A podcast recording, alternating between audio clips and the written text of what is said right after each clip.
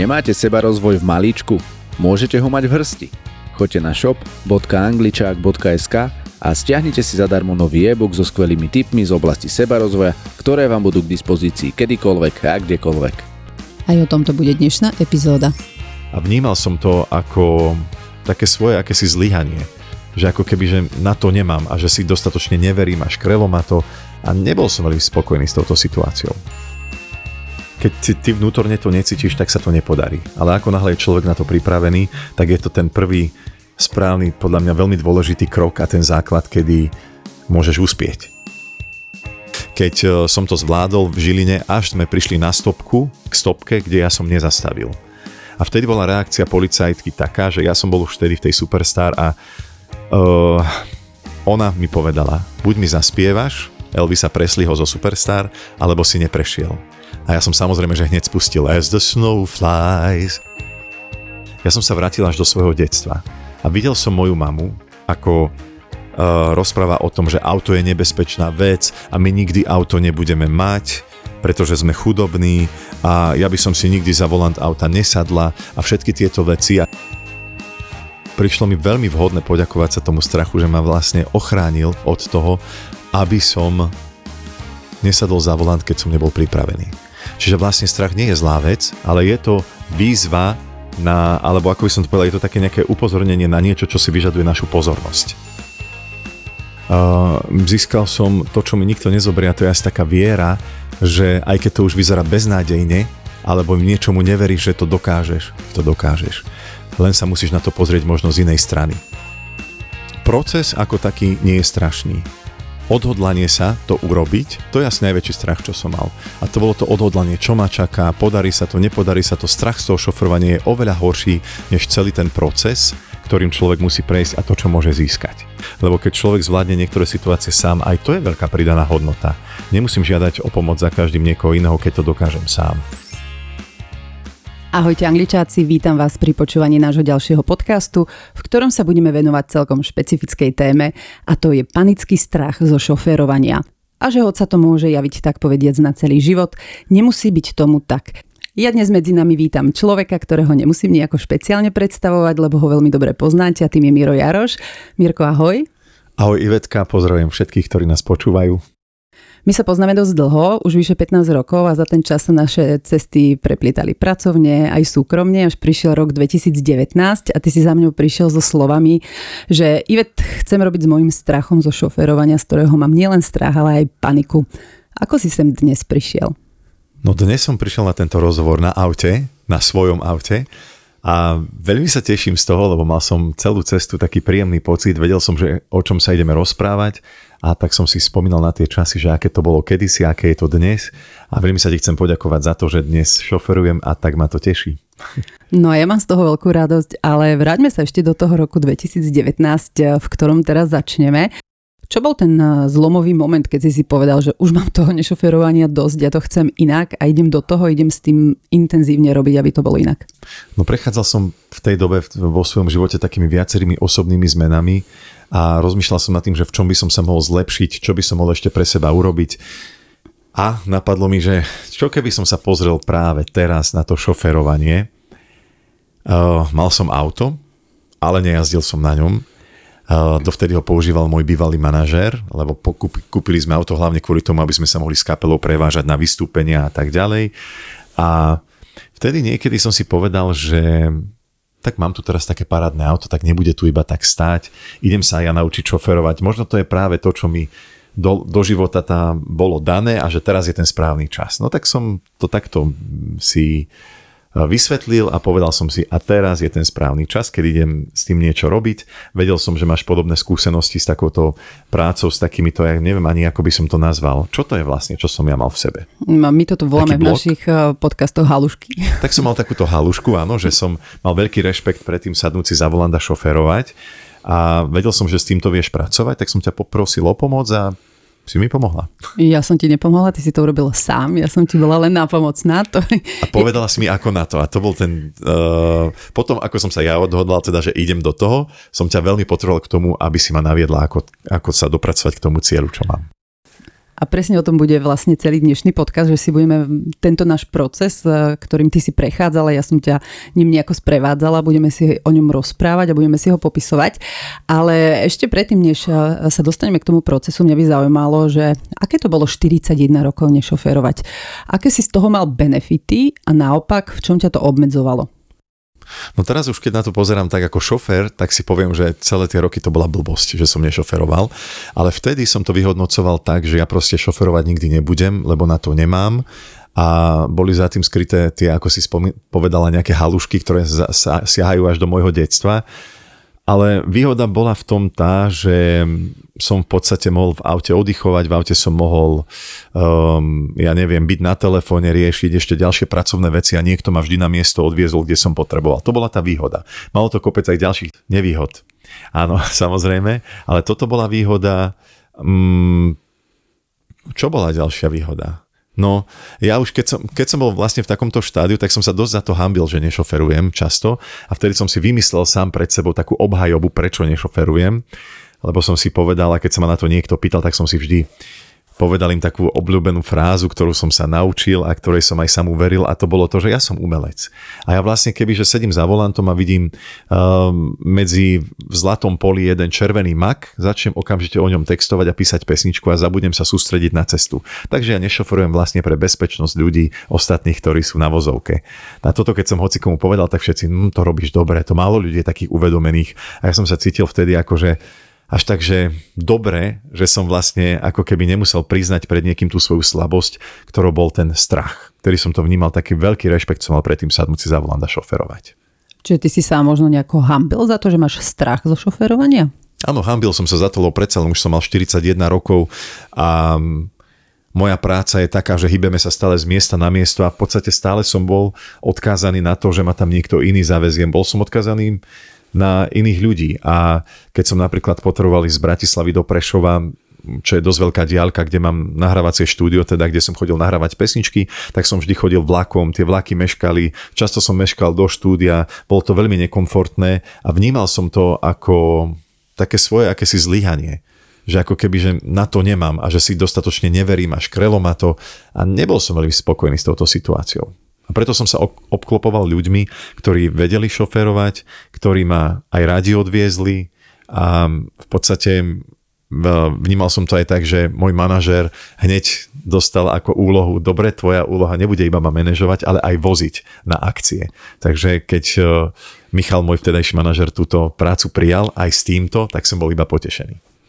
A necítil si ty niekedy takú možno neslobodu tým, že nešoféruješ? Alebo si ju úplne vytesnil, že toto vôbec není môj, ja som umelec a ja to takto mám? Vtedy som si to vôbec nepripustil. Vtedy som si to ne, nepripustil, ale dnes s tým, čo už viem a ako šoferujem, tak môžem povedať, že bola to veľká ne, nesl- nie, že nesloboda, lebo sám som sa tak rozhodol, ale bolo to, teraz je môj život oveľa, aj by som povedal, že pohodlnejší, nie som odkázaný na nikoho, mm, sám sadnem do auta, kedy potrebujem, odveziem sa, kde mi treba.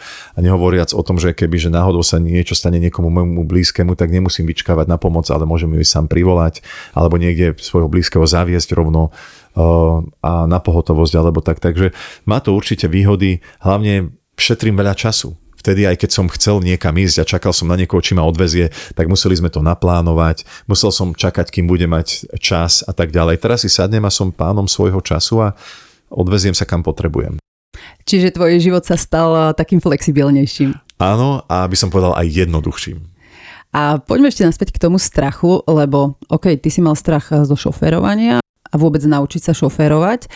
Nemal si ty náhodou aj strach, lebo mne sa také niečo mári aj z tých našich spoločných jazd za autom, alebo keď sme spolu sedeli v aute, keď si bol ako spolujazdec v určitých situáciách? Áno, bolo to tak. Mm, niekde tak som mal zafixované niečo z môjho detstva, kde sa hovorilo stále o aute ako o nebezpečnom stroji. Moja mama dokonca dodnes hovorí, že auto to je pekelný stroj a tak ďalej. Čiže ja, keď som bol spolujazdec, tak som mal oči na stopkách a pozeral som, že ako sa jazdí a tak ďalej.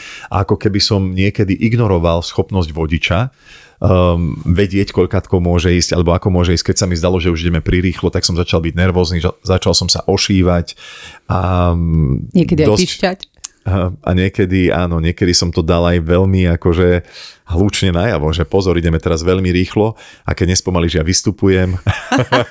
ja si to pamätám veľmi dobre. Aj také to bolo, neviem, či som náhodou nešli na dovolenku do Chorvátska a strašne som bol na nervy z toho, že ideme veľmi rýchlo, alebo potom No, a áno, to sme išli akurát. Nervózny. A to sme išli po diálnici 130 hej, hej, hej. No takže ono to bolo veselé nielen pre teba, ale aj pre tých ľudí, ktorí s tebou sedeli v aute. Tak teda poďme už na to, jak sme s tým eh, pracovali, teda ty si pracovala, ja som ťa sprevádzala. A keďže teba samého potom, ako si začal šoferovať, oslovovalo veľa ľudí s tým, že ako si to dokázal, že aké to je, že zrazu Eh, šoféruješ a ako je to vôbec možné, tak eh, práve z toho dôvodu sme sa aj rozhodli, ja som ťa teda oslovila, ty som veľmi rada, že si súhlasil sa podeliť o tento príbeh, lebo veľa ľudí má rôzne strachy. A ono toto, o čom budeme rozprávať, to bude síce strach zo šoférovania, ale ono je to aplikovateľné aj na iný typ strachov. A pre veľa ľudí je to taká španielská dedina, že si ani vôbec nevie predstaviť, že ako taká práca s takýmto strachom môže vyzerať a veľa ľudí sa toho aj bojí. Veľa ľudí sa bojí do toho, že ja do toho nechcem rýpať. A ako si ty aj na začiatku povedal, že až potom, keď už si začal jazdiť, ty si vlastne zistil, o čo si celé tie roky prichádzal. A to je aj zámerok dnešného podcastu, priblížiť e, tú cestu, ako sa cesto pláva, aby možno niektorí ľudia si povedali, že aha, nie je to až také strašné a uh, možno to skúsim a, aj ja. No hlavne človek musí byť na to pripravený, vnímam to tak. Lebo nedá sa, že niekto ti povie a teraz si choď robiť vodičák, teraz to zvládneš. Keď ty, ty vnútorne to necítiš, tak sa to nepodarí. Ale ako náhle je človek na to pripravený, tak je to ten prvý správny, podľa mňa veľmi dôležitý krok a ten základ, kedy môžeš uspieť. Môžeme sa teda spoločne vrátiť v čase do roku 2019? Mm, vráťme sa tam. Tak, poďme na to. Cesta do rozprávky. No, cesta do rozprávky.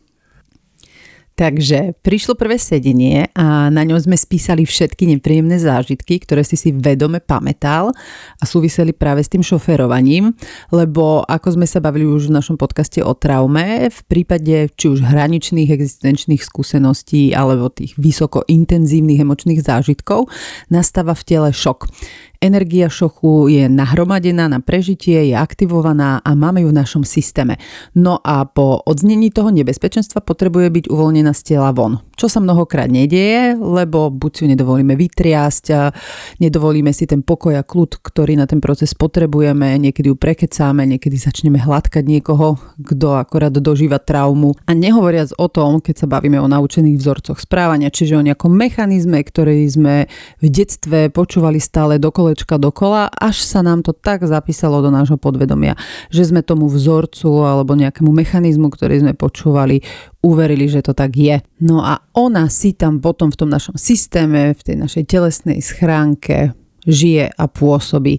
No a to, že sa tak neudialo, že tá trauma dožitá nebola, vieme podľa toho, že v nejakej oblasti nášho života reagujeme, nazvime to diskomfortne. Čiže na tej emočnej úrovni, cez strach, hnev, krík, odpor a mnohé ďalšie diskomfortné emócie samozrejme poznáme, alebo na tej fyzickej stránke to vieme vidieť cez to naše telo, niekto má bolesti brucha, niekto pociťuje stres, niekto úzkosť, až to môžu byť v istom momente rôzne chronické alebo civilizačné ochorenia. Čiže aj v tom tvojom prípade bolo nevyhnutné, tak povediať, zvliesť do tých nepríjemných situácií, vrátiť sa späť v čase a dožiť to, čo vtedy dožité nebolo aby ťa to viac nezahlcovalo.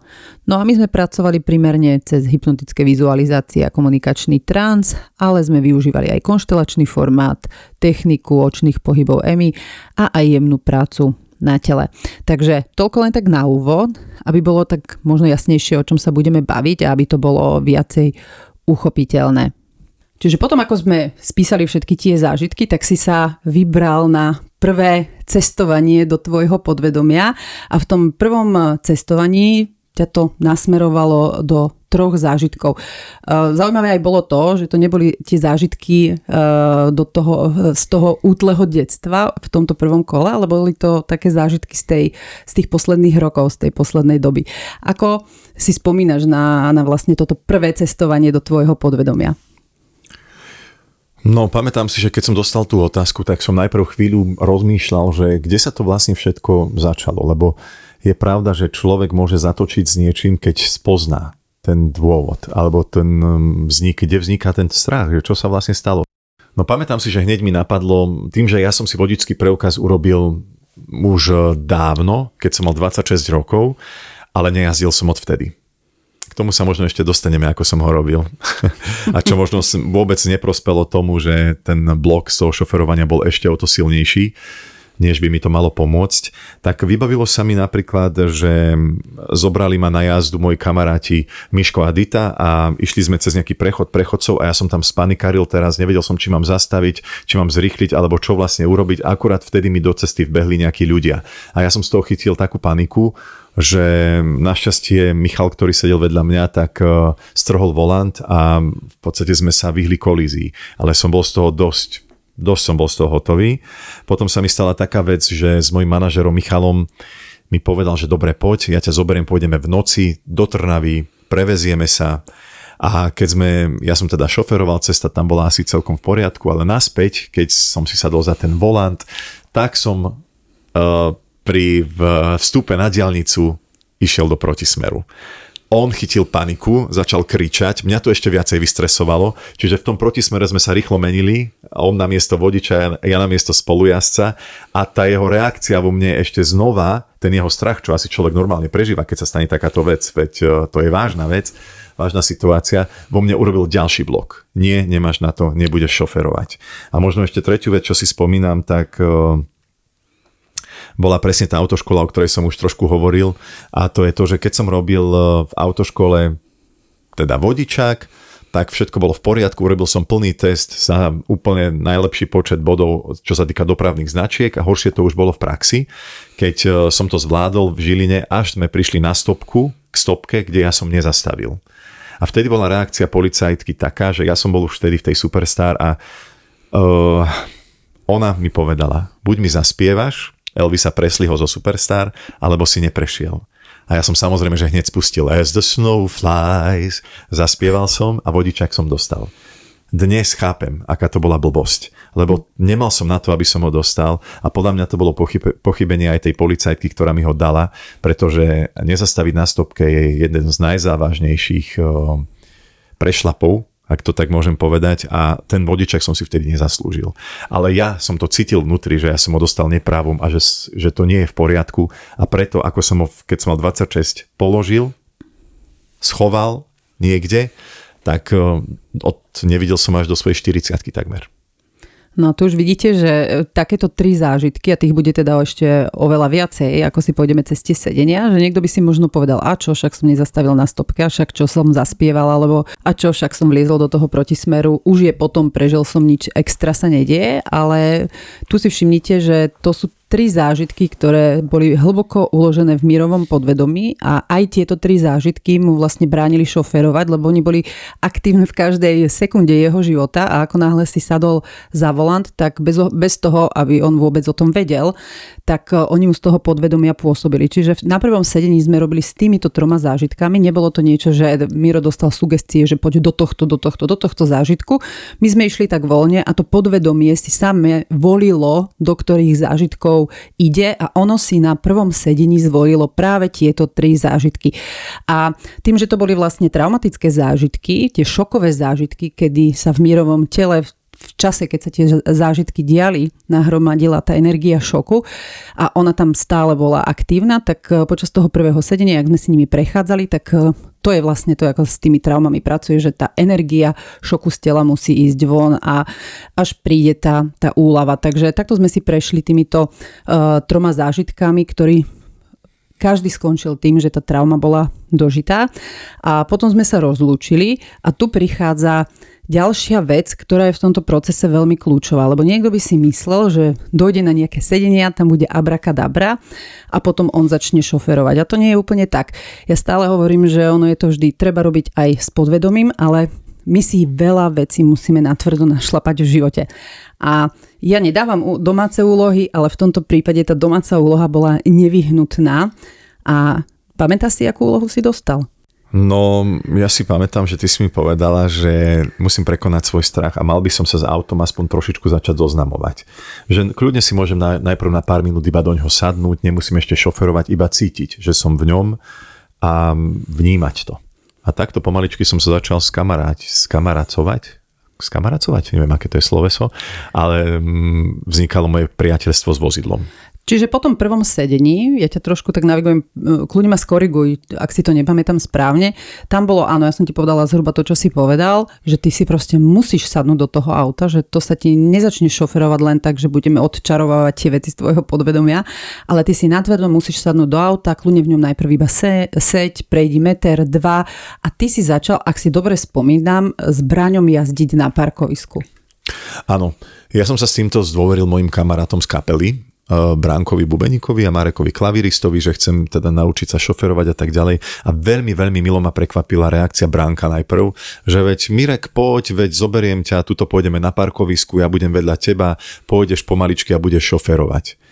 Na mňa to veľmi dobre zapôsobilo, že niekto mi verí, že ja to zvládnem a že bol ochotný si vedľa mňa sadnúť a že mi zveril ako keby do rúk svoj život. Tak som to ja vtedy vnímal. Hej, hoci sme chodili po parkovisku, ale to, že som mal vedľa seba človeka, ktorý veril mojim schopnostiam a že ja to dám, tak ma veľmi naštartovalo a takisto to odomklo aj to moje sebavedomie tam sa stala, ak si dobre pamätám, myslím, že to bolo už po prvom sedení, že si prešiel z toho parkoviska, ak si dobre spomínam, to bolo na dostižke, teda v Petržalke, to veľké parkovisko proti dostihovej dráhy, že ty si vyšiel dokonca z parkoviska na cestu, išiel si doľava, prešiel si kúsok a na druhej strane parkoviska si sa vrátil donútra do parkoviska. Áno, toto som spravil a bol som veľmi som bol šťastný, že sa mi to podarilo, že chvíľu som bol na vozovke, lebo z toho parkoviska som musel ísť chvíľku na cestu, kde boli aj iné auta. A ja som síce nevedel ešte vtedy, akože ako keby bol som taký zablokovaný, že nevedel som používať smerovky, akoby.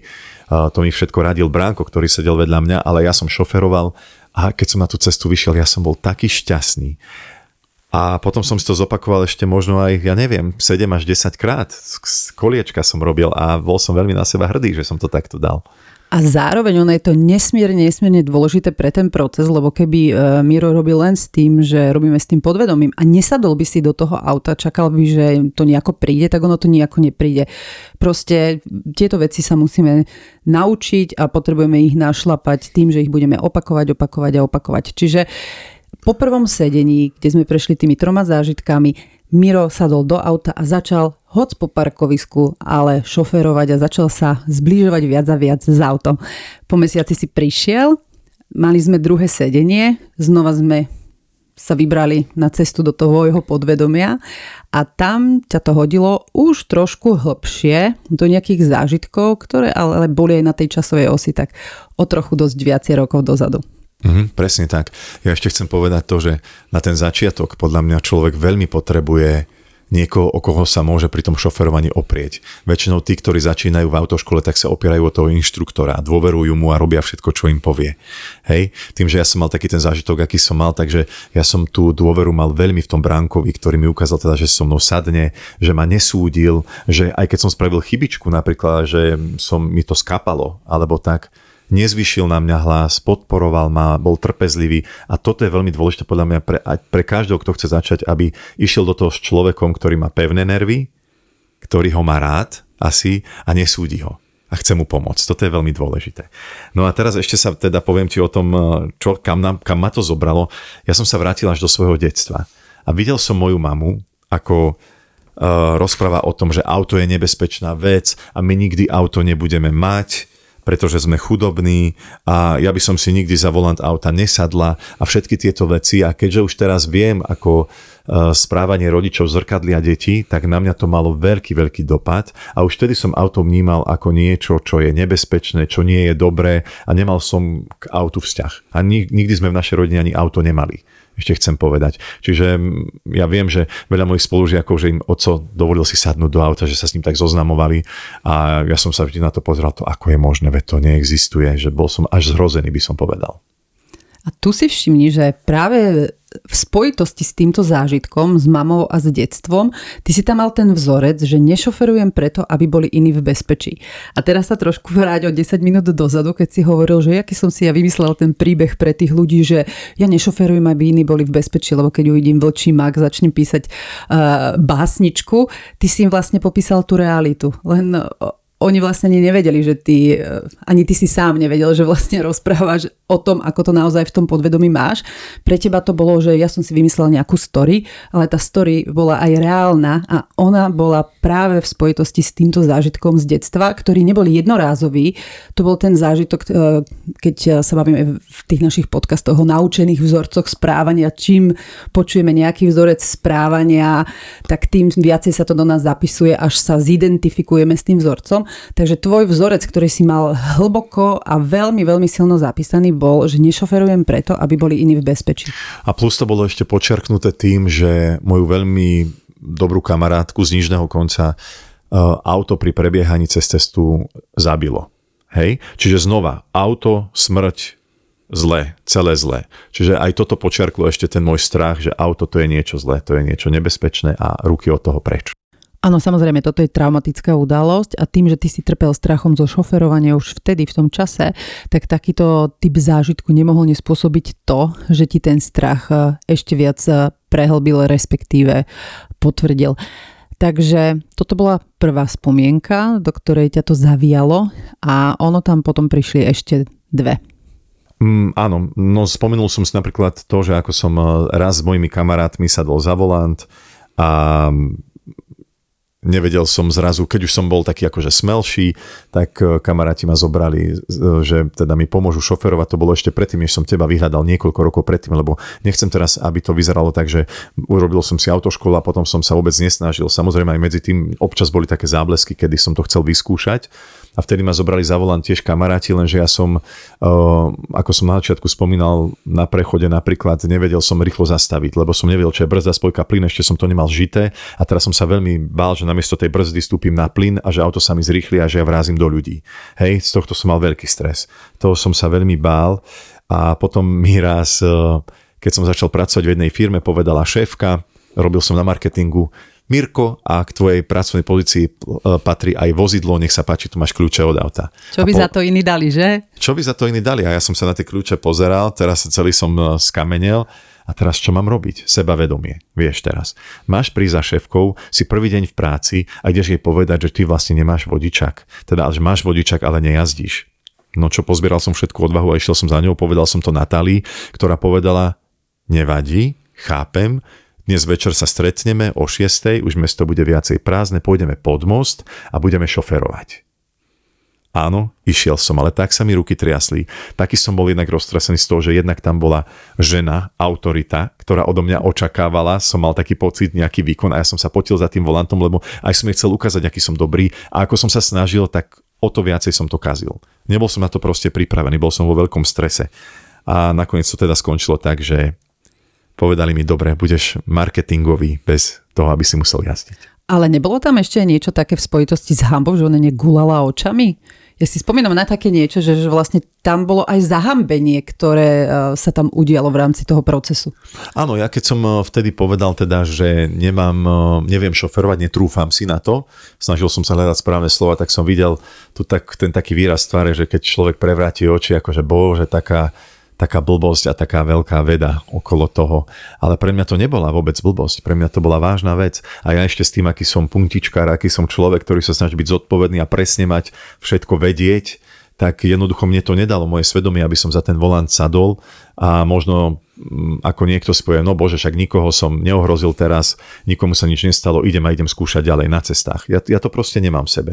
Ja som si musel byť 100% istý, že to zvládnem a ísť na to pomaly.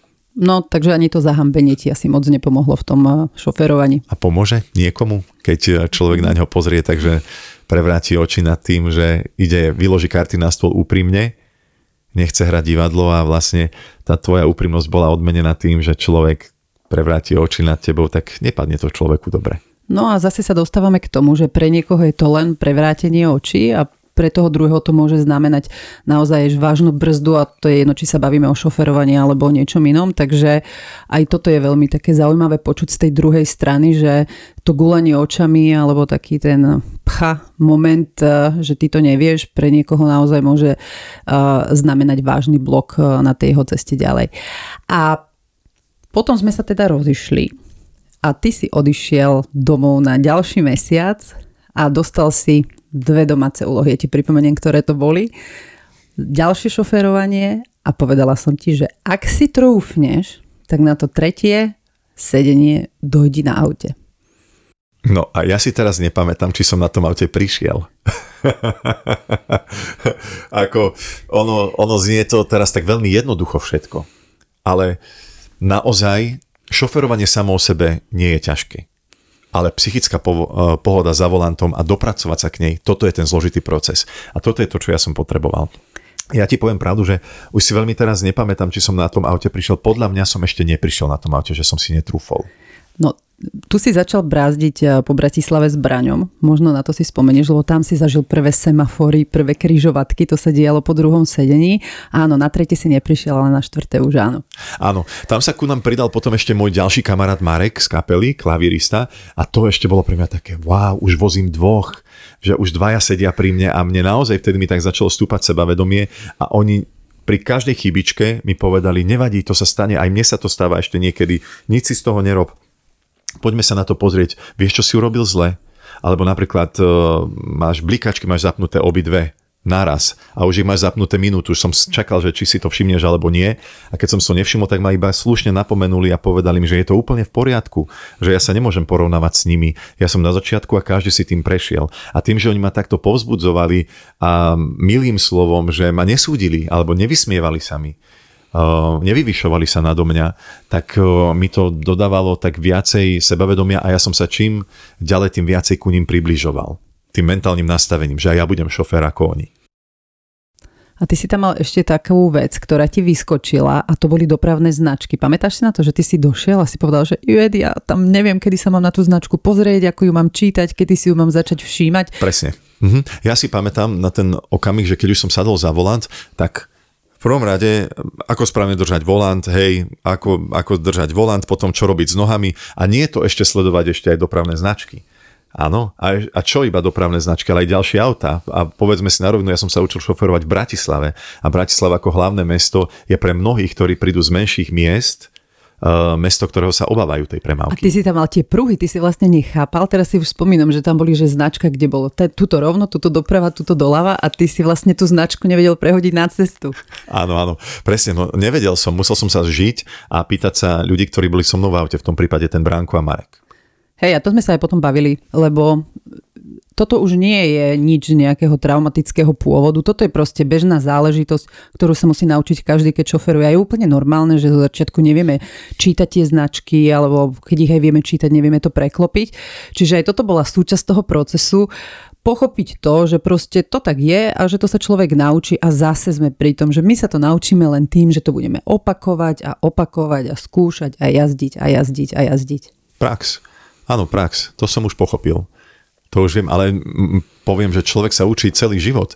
Ono, cesty na Slovensku vieme, že sú v katastrofálnom stave častokrát a niektoré sú není ani dobre značené, čiže niektoré kryžovatky si vyžadujú zvyšenú pozornosť a to už aj ja viem vtedy, keď nie som si istý, radšej počkám a rozhľadnem sa aj trikrát, čo sa deje, aby som nikoho neohrozil. Áno, ale aj v rámci toho procesu bolo veľmi dôležité to, že si ako keby sa stotožnil s tým, že je to OK, že to ešte neviem čítať, že to není niečo, čo mám vedieť na prvú, na druhú a že je že je na to nevyhnutné to proste skúšať a jazdiť a že to príde časom, či to bude o mesiac alebo o dva alebo o tri, nikto nevie, ale proste, že to treba skúšať, kým to príde.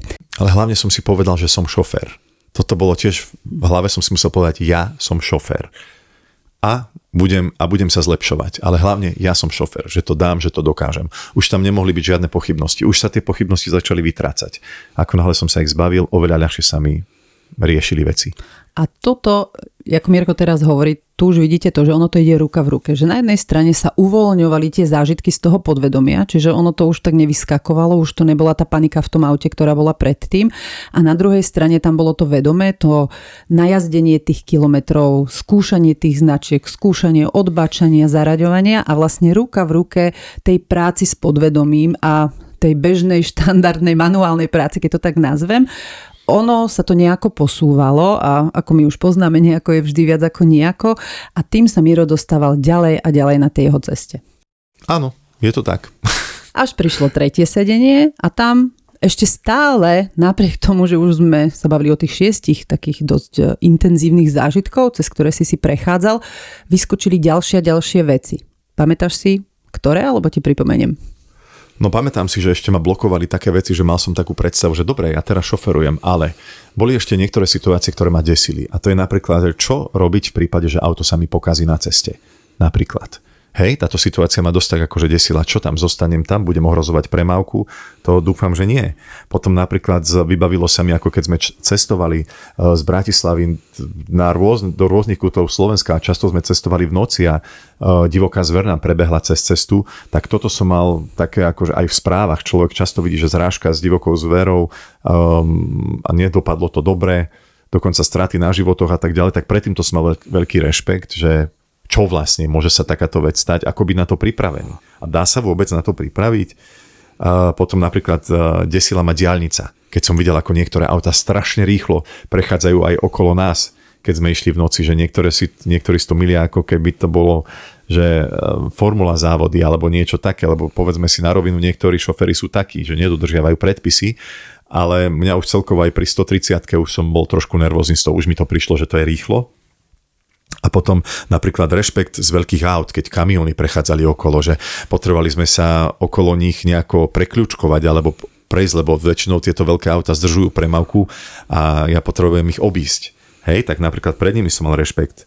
A takto, no to, toto sa mi dialo. A čo keď potom náhodou sa stane nejaká nehoda? Budem vedieť poskytnúť prvú pomoc. Mám zastaviť, nemám zastaviť. Čo, čo robiť v takom prípade? Všetko toto mi chodilo hlavou. Čiže tu už vidíme, že tu už sme sa dostali asi cez nejakých 6 diskomfortov, ktoré boli nie ako nejaká veľká udalosť, ale to už boli také skôr fragmenty. Bol tam fragment kamión, jeleň bola obrovská téma, bol, bola téma rýchlosť, e, bola téma to, čo keď sa auto pokazí a tak ďalej. Viem, že ešte si tam vlastne tvoja téma, čo si akože dosť riešil, že aby to všetko bolo super, taká tá nejaká dokonalosť šoférska. Čiže na jednej strane sme to riešili na tej podvedomej úrovni, ale už to nebol ten zážitok, ale ako keby nejaký taký fragment. Ale tu už prišlo do toho procesu aj to, že sme sa o tom začali baviť aj hm, tou kortexovou časťou a kde si vlastne si vypočul a potom nejako do seba svojím spôsobom implementoval tak ako to tebe dávalo zmysel to, že nič nie je dokonalé, že proste to sa stáva, že niekedy zle odbočíme, niekedy sa stáva, že proste nedáme smerovku, že vlastne tá dokonalosť šoferská neexistuje. A keby každý čakal na to, že bude dokonalý šofer a že neudeje sa nejaký problém na tej, na tej ceste, tak potom by vlastne nejazdil vôbec nikto. A to bola tiež veľmi dôležitá súčasť toho procesu, ako keby pracovať s tou uh, dokonalosťou, respektíve s tou nedokonalosťou a prijať to, že jasné, nikto nie je dokonalý, ani ja nikdy nebudem dokonalý a vtedy aj to šoferovanie e, vie byť pre človeka ľahšie. Áno, súhlasím. Toto mi trvalo, ako som hovoril, v tej mojej takej e, povahe, že všetko chcieť mať dokonale a výsť na cestu iba keď som pripravený tak um, nedá sa to. Človek sa pripraví iba v... To máš ako čítať o niečom a zažiť to naozaj v živote.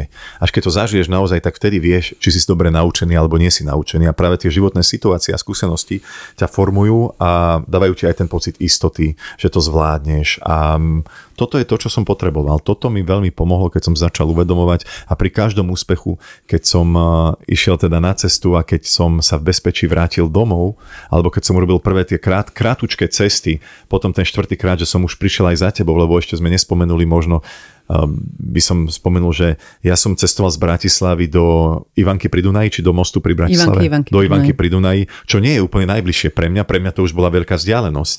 Ale potom som si raz trúfol a, z, a zaparkoval som. pred tvojim ofisom a to ma veľmi tešilo. Hej, ale to už bolo pred tým štvrtým sedením, ale ja sa vrátim ešte k tomu tretiemu, lebo okrem tej dokonalosti tak e, ďalšia vec, ktorá bola veľmi dôležitá v tom procese, bolo to, že nič sa nedieje v tých veľkých krokoch a skokoch. A to isté bolo aj s rýchlosťou. Ty si sa bál veľkej rýchlosti, ja som ti vtedy povedala, jasné, ale ty nemusíš ísť hneď 130 na diálnici. OK, nepôjdeš tam 40-50, tak choď tak, aby si sa cítil komfortne a o kúsok viac, o 5 kilometrov. A keď už to ti pôjde komfortne, tak znova pridaj 5 kilometrov. A takto sa uč v tom bežnom živote, keď si trénuješ šoferovanie, pridávať na tej rýchlosti. Lebo tá tvoja predstava predstava bola ísť, že buď idem v meste tou 50 alebo idem na dielnici 130 a ako keby medzi tým ani nič nebolo. A keď si vlastne uchopil to, že OK, že však je úplne OK to pridávať postupne, kedy to telo není úplne zahltené, kedy idem o kúsok viac, ako mi je to komfortné, ale ešte to dávam, tak takto si sa aj ty nejako prepracoval dokonca aj k tej väčšej rýchlosti. Áno, dokonca až tak väčšej rýchlosti, že samého ma to prekvapilo, že zrazu som si uvedomil, že neviem, ako sa to stalo, ale že ja som išiel 140 A teď si hovorím, ops, že wow, tak toto, že čo, že to som ani necítil. Uh, a hneď som samozrejme spomaľoval, ale ma to prekvapilo ma to. Doslova ma to tak, že až šokovalo, že ako som išiel rýchlo bez toho, aby som si to uvedomil. A už keď som si to raz uvedomil, tak už som vedel, že do tej 130 už už to zvládnem. Ale pamätáš si aj na ten proces, jak si pridával tú rýchlosť? Uh, uh, pamätám si, áno, že som mal predtým veľký rešpekt, že som skúšal potom akože viacej a rýchlejšie a dlhšiu vzdialenosť už a tak. Aj keď o nejakom cestovaní sa nedá ešte veľmi hovoriť, o nejakých dlhších vzdialenostiach, ale uh, pamätám si, ale nie až tak veľmi, skôr mi utkvelo v pamäti to, že ako som išiel po tej diálnici a hovorím si, o, ako mi sa mi dobre sedí v tom aute, už som bol zvedomený aj to, že nemusím byť dokonalý šofer, ale môžem sa byť, snažiť byť najlepší, ako momentálne dokážem a robiť najlepšie, ako viem. A zrazu som si fakt, že uvedomil, že ja idem, idem, idem, je mi v tom aute strašne príjemne, počúvam obľúbenú hudbu, som zžitý s tým autom, dokonca som mu dal meno, volá sa Moritz a zrazu na Moricovi som dal 140 a vtedy už som vedel, že už sme kamoši. A to tretie sedenie skončilo, ty si medzi tretím a štvrtým sedením zase šoféroval a neviem, či si pamätám správne, že to bolo po tomto sedení, neparkoval si ty náhodou vtedy u Dominiky? Myslím, že po tom sedení, čo som už bol u teba, že som prišiel teda už aj na aute, tak už som bol taký, že dosť som si veril, že to dám. Um, čo mi robilo trošku problém, už nebolo šoferovanie, ale parkovanie. Tým, že ja mám dosť veľké auto, čo akože zase ďalšia prekažka bola, hej, že väčšinou sa ľudia učia na nejakom malom autičku šoferovať, ale ja som mal rovno Land Rovera Discovery Sport, takže dosť veľké auto, lebo sme v ňom vozili aj hudobné nástroje, takže toto bolo pre mňa, že učiť sa šoferovať, to bol dosť veľký záhul, ale potom som teda už sa osmelil, najprv som išiel um, k tebe, potom som si trúfol, išiel som k mojej sestre do Skalice ich navštíviť na aute, to som bol na seba veľmi hrdý, že som takto prvú návštevu zvládol. A potom som išiel do Lučenca pozrieť mojich kamarátov Dominiku s Marekom a oni majú pred domom v Lúčenci také akože vyhradené miesto na parkovanie, ktoré nikto z ich rodiny, ktorí sú fakt, že skvelí šoféry nepoužíva, lebo sa tam parkovať nedá.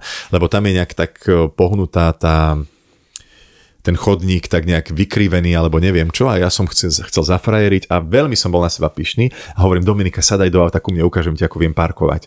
A ona už keď videla, že chcem parkovať na tom mieste, tak už začala Mirek, Mirek, ale tuto sa neparkuje a ty máš ešte veľké auto, my tam ani s našim takým menším neparkujeme. Naozaj to chceš skúsiť a viem, jasné, ukážem ti, ako viem šoferovať, ako viem parkovať. No tak ja som predkom sa snažil vojsť do toho a zrazu iba Dominika hovorí, ale ty škrieš auto, ja počujem. A vrajím, neškriem, to je normálne, naozaj neškriem že poď. A ešte som znova, že posunul ďalej dopredu a potom ešte viacej dopredu. A skončili sme tak, že Dom, z Dominike, Dominika vedela vystúpiť zo svojej strany a ja som nevedel, lebo som bol zabarikadovaný. Ona vystúpila z auta a už som videl iba, ak si prekryla ústa, že páne Bože. A už som vedel, že je zle.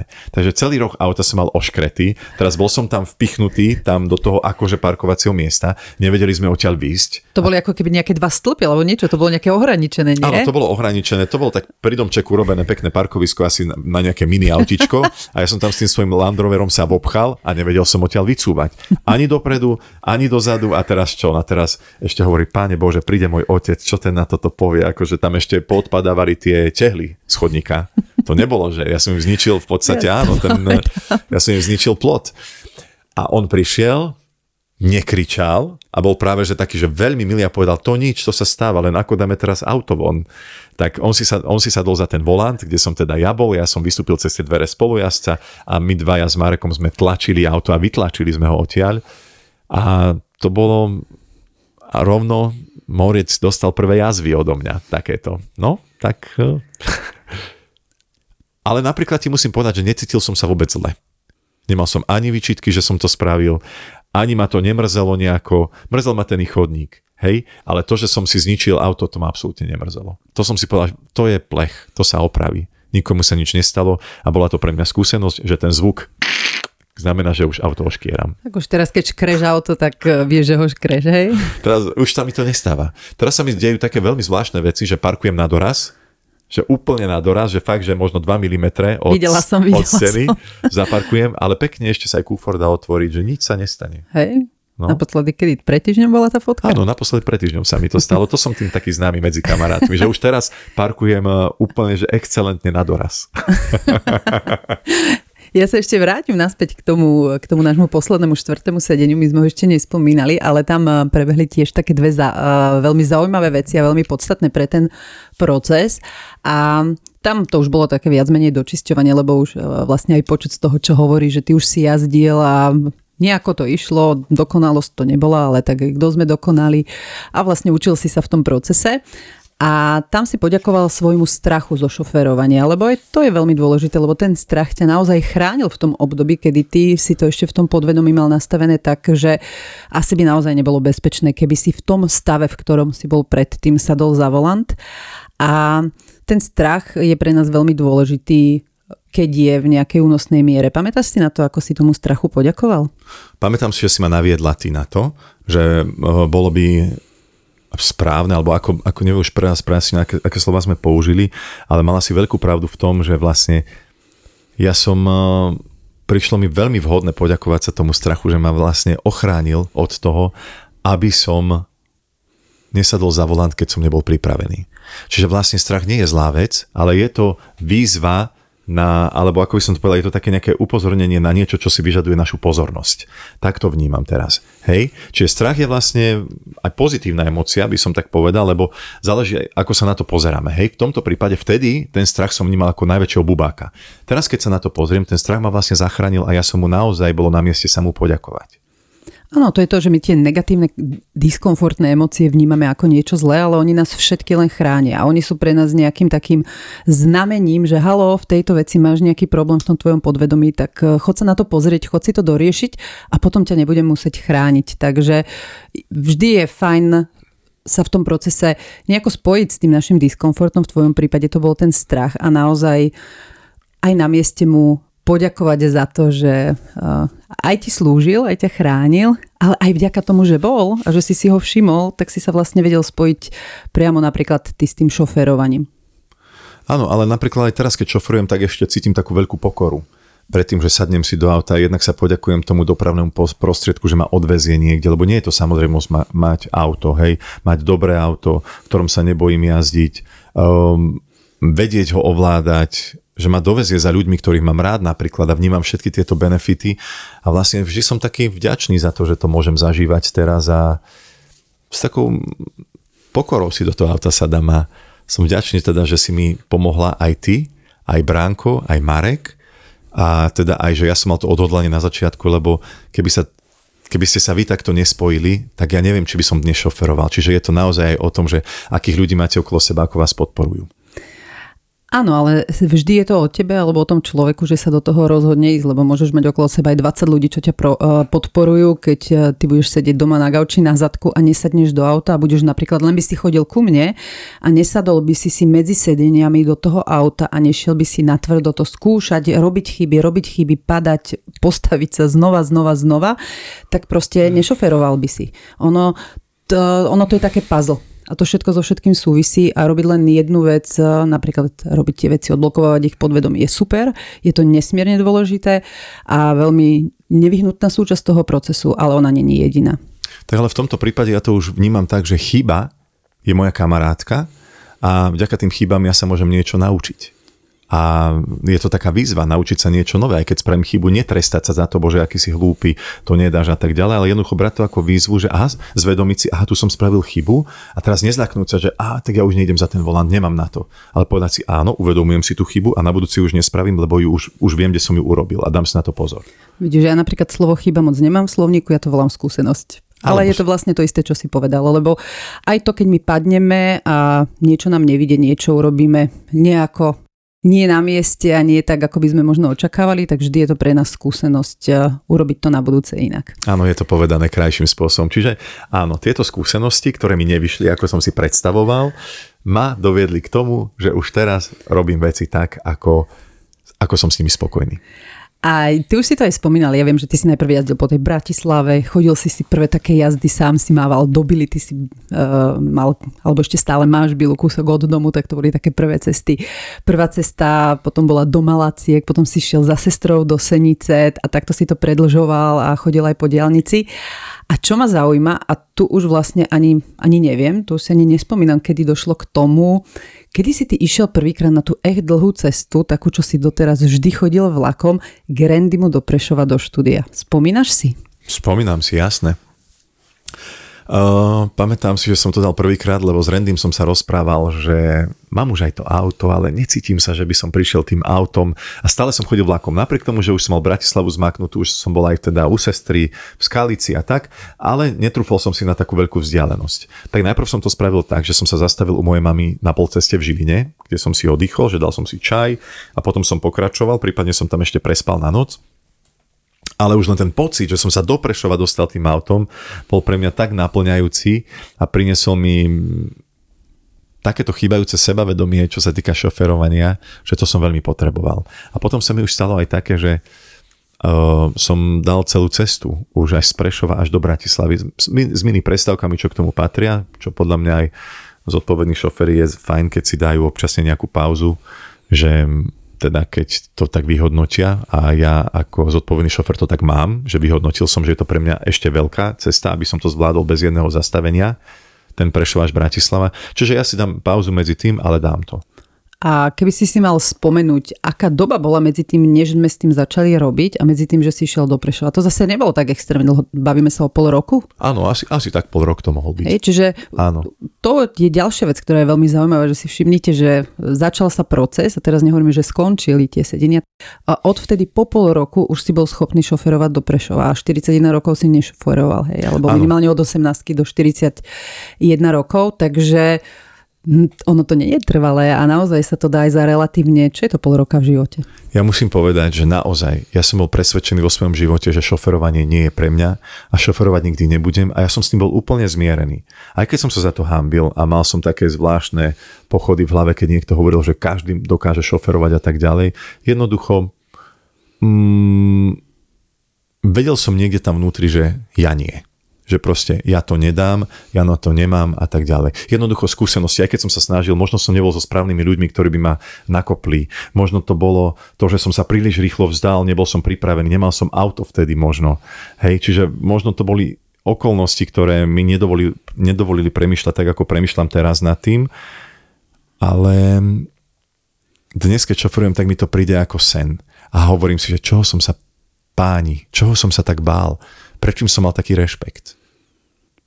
Áno, ale tak eh, tie udalosti sám vie, že, oni keď eh, sme s tým začali robiť, ak si prechádzal tými jednotlivými príbehami, to si to vôbec nebolo, že ty si si tam sedel a ono sa to dialo v, nejakej, uh, v nejakých príjemných pocitoch. Tie pocity neboli príjemné, tie pocity boli veľmi skľúčujúce, lebo pri každej tej jednej udalosti, ktorú si si riešil v tom podvedomí, si sa cítil veľmi zle. Hej, si sa cítil diskomfortne. Tak cítil som sa, napriek tomu, že som ti dôverovala, že som vyhľadal tvoju pomoc, hej, tak uh, moje ego tiež akože bolo, nebolo mi úplne prí, príjemné priznať pre tebou tieto moje zlyhania a pustiť ťa ako keby do tých mojich naj, najhlbších strachov a zdôveriť sa ti s tým, že aké to bolo, že čo moja mama napríklad povedala, čo to mohlo spôsobiť a tak ďalej. Čiže veľmi som sa musel otvoriť a musela medzi nami nastať dôvera. Tým, že ja som prijal tvoje rady a ty si na základe toho, čo som ti rozprával, si, si mi dával najlepšie rady, aké si vedela tú pomoc, ktorú ja som vlastne potreboval. Ja ešte trošku približím ten proces, lebo to, čo, o čom Mirko hovorí, je, že to bola hypnoza, to bol komunikačný trans, v ktorom on vošiel do jednotlivých tých zážitkov v podvedomí. A on začal nanovo prežívať každý jeden príbeh, každú jednu udalosť, ktorú sme tu spomínali. Nanovo prežíval to detstvo, nanovo si prežíval to stretnutie v robote, keď e, si mal šoferovať a hambil si sa to priznať a všetky tie veci, ktoré si popisoval. A ty si sa vlastne nanovo vrátil do tej situácie a začal si pociťovať tie pocity, ktoré si pociťoval v tej situácii. Akorát, že v danom čase, v tých pár rokoch dozadu alebo mnohých rokoch dozadu, tá trauma nebola dožitá a tvoj systém ostal zaseknutý v tom pocite, lebo si ho cítil, keby to tak áno. keby to bolo inak, tak ideš do toho zážitku a povieš si, jej, toto sa tam udialo. A vlastne ako sa pracuje s tými traumami, ale čo je podstata práce s tými, s tými traumatickými udalosťami, ktoré máme uložené v podvedomí, že dožiť tú traumu. Čiže vliesť, tam je nevyhnutné vliesť do toho diskomfortu, vliesť do toho pocitu, ktorý je reálny, ktorý je tvoj. Ja som ho nepocitovala, si ho pocitoval ty. A vlastne dožiť to až do momentu, kým príde úlava. A to je to, kedy sa nám vlastne kedy aj začíname byť zdravší, lebo vlastne tá energia stresu ide tuto von nejaká, tu ide ďalšia energia stresu von. A to sa nám vlastne uvoľňuje v tom našom telesnom systéme. Čiže ty, keď si aj sadneš do auta, aj keď si si sadol medzi tými sedeniami do auta, tak tie udalosti, ktoré ti tam predtým pôsobili, už nepôsobili. A Možno predtým, keby si si sadol, nie možno, ale určite, lebo to ty veľmi dobre poznáš, si si sadol za volant a panika, že ťa to zahltilo. Už po prvom sedení si si sadol za volant a nebolo to príjemné, ale už to nebola tá panika, ktorá ťa zahlcuje, už iba preto, že tri udalosti, ktoré ti tam hovorím, že šarapatili v tom podvedomí, už boli e, dožité. No mne vlastne áno. Mne bránilo šoferovať, čo mi bránilo šoferovať, boli tie nedožité traumy nemal som to vyriešené. Ako náhle som ich vyriešil, ja som sa ako keby vyčistil a úplne inak som sa dokázal na tie situácie pozerať. Už ma to neťažilo, už som to mal vyriešené v sebe, už, už ten, napríklad na začiatku, ako som spomínal, že mal som stres toho, že divá zver mi skočiť do cesty, že tam symbolom toho bol pre mňa ten jeleň obrovský, hej, že ho vidím v ceste a teraz ja neviem, či, či to ubrzdím a ten stres, že ja ho idem nabrať.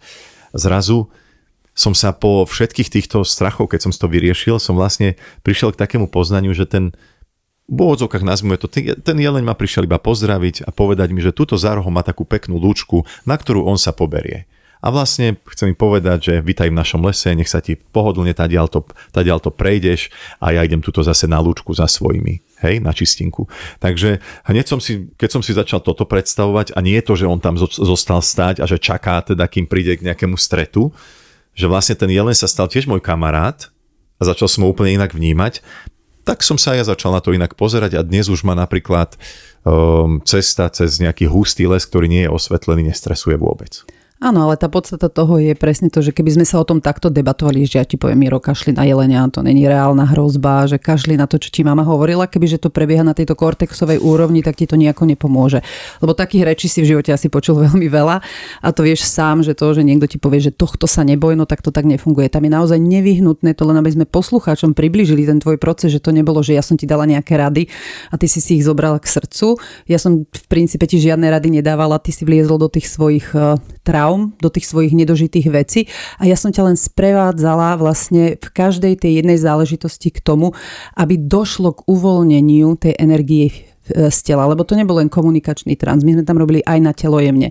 Robili sme EMI, čo je vlastne eye movement integration, hej, integrácia traum a tak ďalej. Čiže to, súčasťou toho procesu uh, bolo viacero vecí, viacero techník, ale oni, a to je veľmi dôležité, sa diali na tej podvedomej úrovni. A práve preto, že si si vyčistil tieto záležitosti v tvojom podvedomí, tak už si nebol zahltený tou energiou, keď si si sadol do auta. Takže toto je to, čím potrebujeme všetci prejsť, keď máme nejaký strach a chceme s ním robiť, tak my musíme naozaj vliesť do toho diskomfortu. Ono by to bez toho nešlo a ten diskomfort e, je tiež náš kamarát, lebo vlastne potom príde tá veľká úlava a ty ju poznáš v tej forme, že dnes šoferuješ. Áno, Áno. A ak môžem, tak by som povedal všetkým, ktorí majú strach z hoci čoho, že nemusí to byť iba šoferovanie, aby sa pozreli na to, kde to pramení, čo to spôsobuje. Zrejme za tým bude nejaká trauma, aspoň tak som sa ja naučil. A tú traumu, ktorá je možno na pol ceste, treba dožiť, ukončiť a posunúť sa so svojím životom ďalej. Na mňa to takto fungovalo. Ja som našiel šťastie, či už v šoferovaní, alebo v iných sférach svojho života, na podobnom princípe to fungovalo. Aj dnes, keď sa mi niečo deje nepekné, tak si poviem, čo mám za tým. A snažím sa nájsť dôvod, čo mám za tým a ten, keď si vyrieším, tak zrazu úplne ľahučko odíde aj to, čo ma trápilo. A tam je aj dôležité to, že my niečo pustíme, v tomto prípade sú to uh, tie naše nedožité veci a áno, ideme cez ten diskomfort, ale my niečo získame. Čo si získal ty tým, že šoféruješ? Obrovskú slobodu, sebavedomie. Uh, získal som to, čo mi nikto nezobrie a to je asi taká viera, že aj keď to už vyzerá beznádejne, alebo niečomu neveríš, že to dokážeš, ty to dokážeš. Len sa musíš na to pozrieť možno z inej strany možno to nefunguje tak, že sa načiahneš a otrhneš si jablko, ale že možno zatrasie strom a to jablko ti padne do dlane. A keď nás počúvajú nejaké ľudia, ktorí majú podobné strachy, možno je to strach zo šoférovania alebo nejaké iné, iné typy strachov, lebo tá podstata tej roboty je veľmi, veľmi podobná, tak eh, čo by si im povedal, že naozaj je to až také strašné celý ten proces?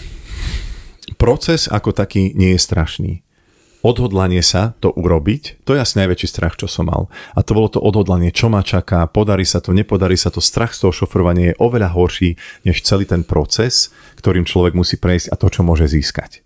Presne ako si povedala. Možno niekto si povie, že joj, ale pre mňa je to diskomfort ísť tam s niekým riešiť nedožitú traumu alebo niečo také. Ale niečo dáme, niečo získame. A ja z vlastnej skúsenosti môžem povedať, človek touto mini diskomfortnou e, vecou, ktorú musí zažiť, aby sa vyliečil z tej traumy alebo aby ju dožil, tak získa oveľa, oveľa viac. A to je, ako som povedal, e, hodnotnejší život, bude viacej, čo sa týka napríklad šoferovania, viacej môže byť pánom svojho času, dokáže sa premiestniť na miesta, kde potrebuje, nemusí byť odkázaný na nikoho iného, lebo keď človek zvládne niektoré situácie sám, aj to je veľká pridaná hodnota. Nemusím žiadať o pomoc za každým niekoho iného, keď to dokážem sám. A môžem byť dokonca napomocný tým ďalším, ktorí napríklad nevedia šoferovať alebo nemôžu z nejakého dôvodu šoferovať, môžem ich odviesť, môžem im pomôcť a tým, ktorí váhajú, môžem byť mm, ako taký živý úkaz, taký motivátor na to, že skutočne stačí veriť, dôležité je chcieť zmenu a človek sa môže zmeniť. Dôležité je ísť aj do tej akcie. To je naozaj nevyhnutné, lebo to, že budeme chcieť, je super, ale zdvihnúť ten zadok a naozaj ísť aj do toho procesu seba rozvojového, aj do toho šoferovania a robenia chýb a najazdenia, tak to je naozaj nesmierne dôležité. A na čo by som sa ešte chcela spýtať je, ako to bolo s mamou, lebo ty si aj spomínal, mama tam hrala tiež svoju úlohu v tom celom procese a e, bol to jeden z tých diskomfortov, tie vety, ktoré hovorila to, ako sa správala v aute.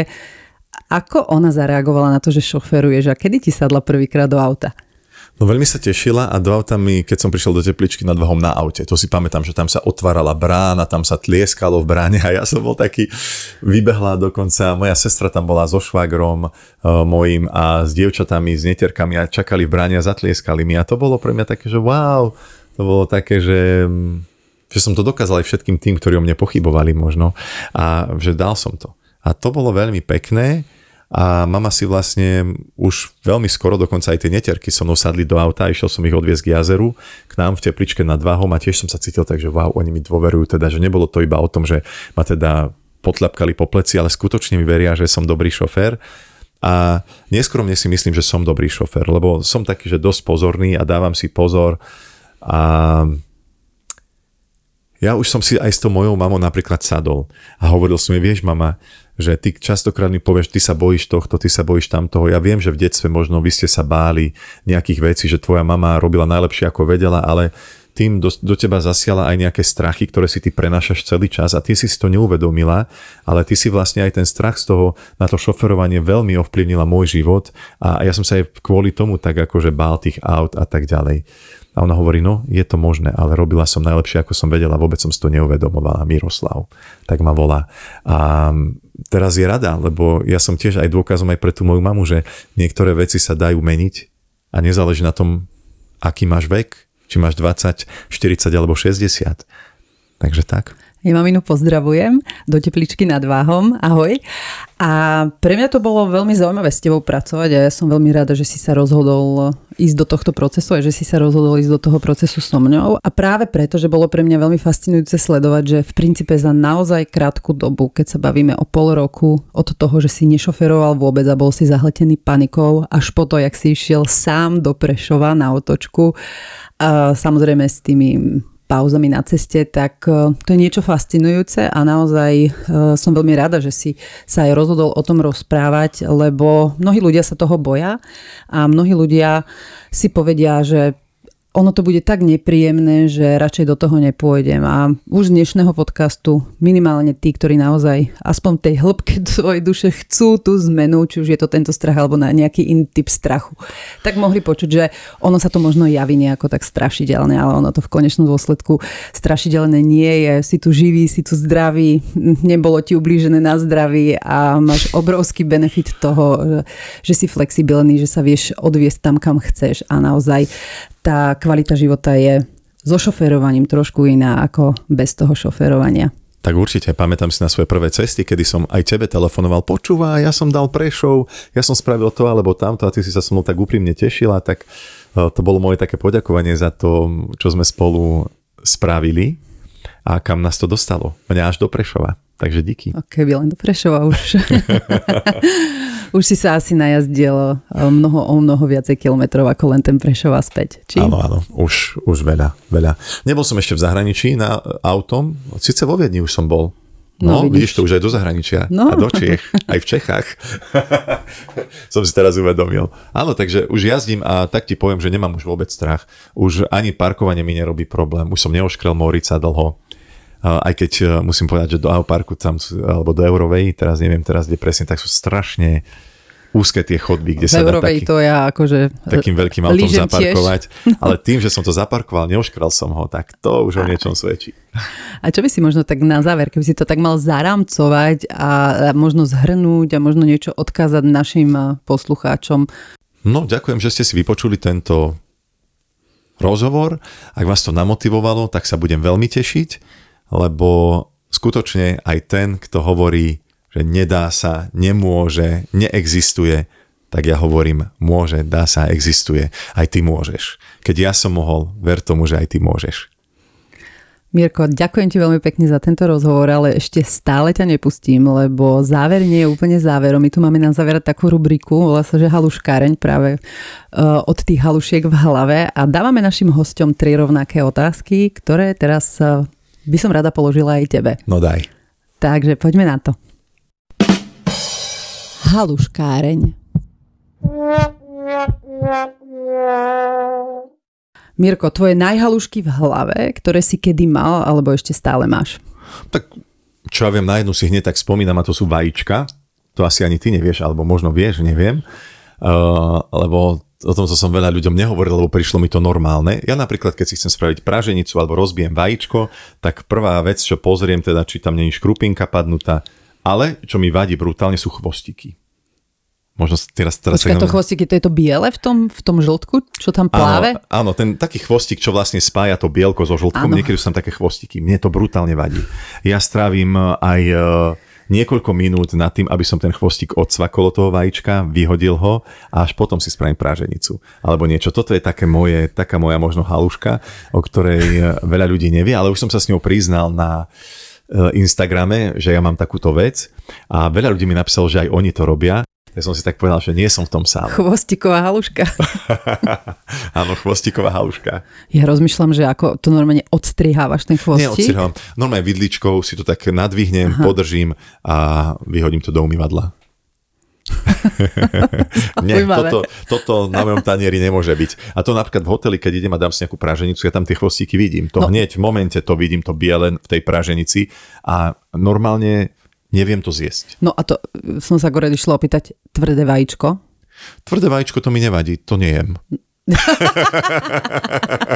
nech, nech, nech to je v tvrdom vajíčku, nevadí, ale z tvrdého vajíčka ja si ho dám tak na polovicu a viem žltko a to bielko nechám. Ja som taký na žltko skôr. Počkaj, ty vieš to žltko, teda necháš to bielko len kvôli tomu chvostiku? Nie kvôli chvostiku, nechutí mi. Nechutí mi to bielko, celkovo. Mi to nechutí. Čiže a- máš chvostiky pod kontrolou. Áno, Na ale, tvrdo ich neješ, v praženici ich buď vybereš, alebo ich neješ áno, a presne z tak, ale, ich vyberáš. áno, z vajíčka ich vyberám, ale napríklad ti poviem, čo je veľmi zvláštne a neviem, prečo to tak je, ale keď si robím omeletu, v tej mi chvostíky nevadia. Aha. Omeleta môže byť aj chvostíková, lebo to je tak nejako celkovo, keď sa na tú omeletu pozrieš, tak tam ich nenájdeš. Čiže tebe vlastne vadí chvostík vidieť, Vadí mi chvostík vidieť, ale vadí mi ho aj cítiť. Ale nevadí ti ho jesť. Lebo v omelete ho zješ. takto, vadí mi, ho, vadí mi na jazyku, keď je v praženici, keď je ja neviem kde, ale v omelete mi nevadí. Dobre, čiže vadí ti chvostík na jazyku. tak by sme to... Áno, Asi- vadí mi chvostík na jazyku, áno. Dobre, môžeme to tak uzavrieť. Krásna haluška. To si ešte nepočula tak Nie, nie, nie, nie, chvostiko, jazykovo-chvostikovú halušku som ešte nepočula. Ďalšia otázka, tak e, tu ma veľmi zaujíma, že čo povieš, lebo toto je otázka, ktorá nemusí byť úplne príjemná. A som zvedavá, čo z teba vylezie.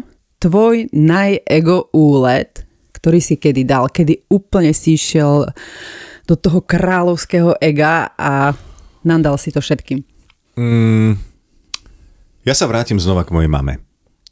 Moju Áno. mamu mám rád. Prepač, ja to moju- musím povedať, Miro začínal t- tlačovky zubkou s vetou, moju mamu mám rád, ale Áno, keď sme robili veselé zúbky, tak boli k tomu tlačovky, ja som začínal moju, mamu mám rád, ale a tak ďalej. to je legendary. To je legendary. A teraz sa vrátime teda k tomuto, že podľa mňa ego strašne sa prejavovalo, keď ja som, veľmi som si myslel, že som najmúdrejší a že ja viem, čo je pre moju mamu najlepšie, ako by mala viesť domácnosť, čo by tam mala mať a tak ďalej. To sa stalo, keď ja už som prestal bývať doma a odcestoval som do Bratislavy a občas som sa vrátil domov. A teraz zrazu vidličky boli inde, než bývali predtým, lyžičky boli inde a Miroslav, mladší Miroslav, podotýkam, bol veľmi nespokojný a veľmi o, dával mamu do pozoru.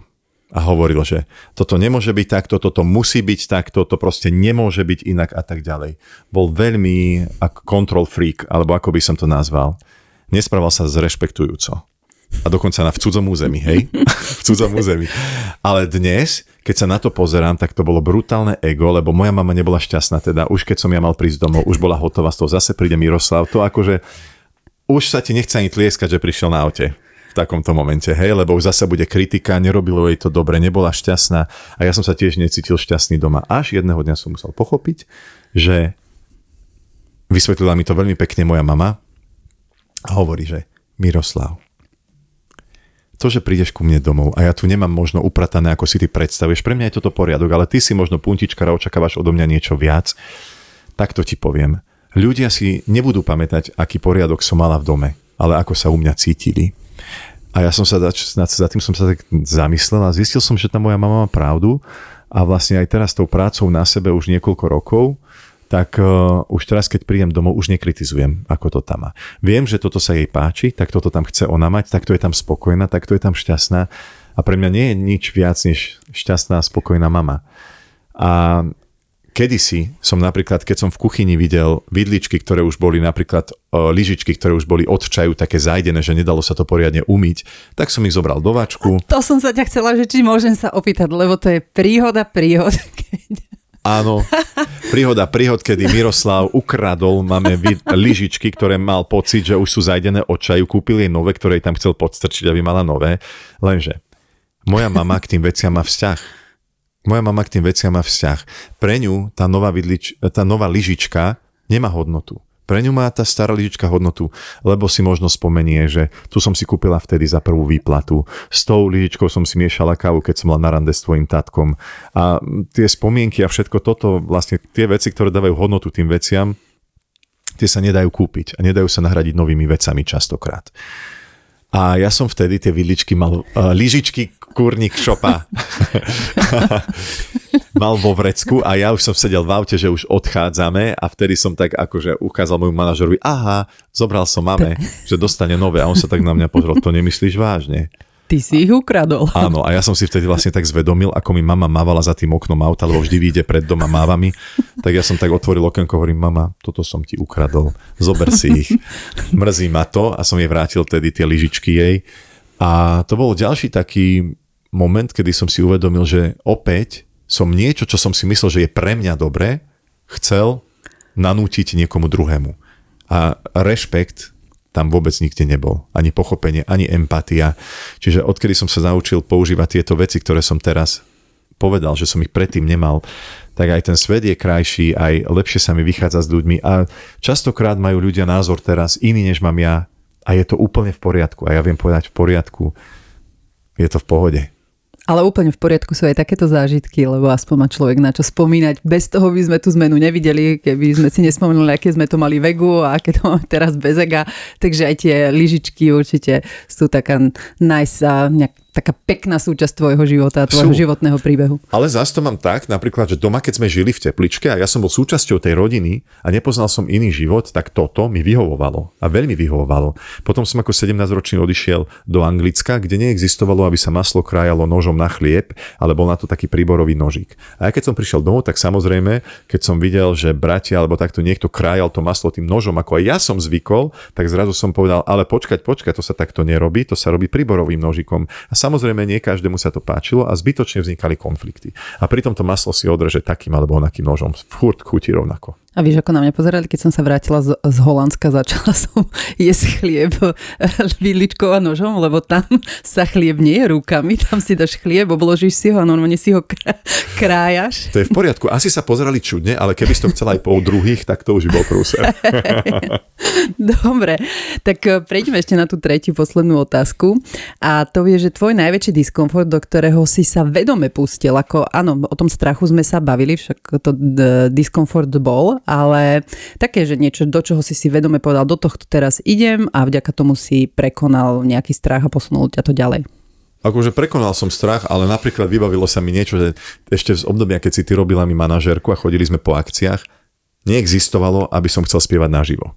Hej, to bol pre mňa brutálny diskomfort. Ja napríklad som bol, aj keď som bol v, vo veľkých minusoch a nemal som peniaze, nemal som čo jesť a mohol som mať akciu, kde som si mohol zarobiť, ako náhle chceli, aby som tam zaspieval naživo, nešiel som. Bol to pre mňa brutálny diskomfort. Radšej som tú akciu nezobral, lebo stále mi chodilo v hlave to, čo v Superstar mi povedal Palo Habera, že falošne, pod tónom, nad tónom, jednoducho nezobral som si to pozitívne z toho, dnes to už vnímam ako jeho prácu, hej, že, ale vtedy ako nového chalana, ktorý mal aj ego, aj prišiel na to pódium a superstar jedno s druhým, tak vtedy mi veľmi zle padli tieto slova zapísali sa mi tak, že nie som dobrý spevák a preto som sa o ten playback chcel opierať. A za každým, keď som mal ísť na pódium, tak som cítil veľký diskomfort. Potom nám skočilo párkrát CD sa zaseklo, takže bol ešte väčší prúser. Až nakoniec v podstate som si povedal, že dobre Miro, nedá sa to takto do nekonečna ten Palo už tu nie je, už ti hrajú dokonca pesničku v rádiu, už sa musíš postaviť sám za seba a nabrať seba vedomie. A tie prvé razy, o ktorých hovorím, že som sa postavil na pódium a začal som naozaj naživo spievať, že som sa opieral o ten svoj hlas a pochopil som, že ja nemusím byť dokonalý spevák, že môžem niekde, niekde mi to môže uletieť, že dôležité je to, že či to myslím úprimne, či sa tie pesničky ľuďom páčia a o tento pocit sa opierať, než o to, že ja možno, že zaspievam trošku zle zatiahnem. Čiže tento diskomfort som sa aj kvôli svojej práci musel do ňoho dostať, chcel som hrať s kapelou a nebolo to ľahké. Nebolo to ľahké. Ja neviem, či to teraz môžem tu povedať, alebo mi potom povieš, že to mám vystrihnúť, ale ja som to hovorila aj keď uh, som písala veci o tebe do tej knihy, ktorú máš. A myslím, že sa tam nedostala, ale ja to tu poviem, keď budeš chcieť, tak to vystrihnem. A mm, ja si pamätám veľmi živo na jednu situáciu, ktorá bola nechutná. Z môjho pohľadu bola naozaj, že nechutná. Sme boli v NTCčku, neviem, Silvester sa to vtedy natáčal. A myslím, že to bol Silvester a... Národné tenisové centrum. Mhm. Áno, áno, áno. A... Bol som tam pozvaný ako host do silvestrovského programu. Presne tak. A išli sme zadom a tam sedel Palo Habera, ešte myslím, že s Peťom Sporíkom alebo s niekým a len tak šplechol uh, takú poznámku, Jaroš, ty čo tu robíš? Veď tu sú speváci. A to bolo naozaj niečo tak nepríjemné, on to možno myslel ako vtip, ale pre človeka to ako vtip nie je a to je jedna z vecí, ku ktorej k tebe vzhliadam a to je, že napriek tomu, že si počúval takýchto vecí uh, veľmi veľa uh, v tom svojom živote, začalo to tej superstar, jak si to ty spomínal, toto bolo naozaj niečo tak nepríjemné, že ja neviem, či by som tam vôbec vedela ešte niečo v tom čase zaspievať a na tom, na tom pódiu, tak ty si vlastne do toho diskomfortu vliezal permanentne, permanentne roky.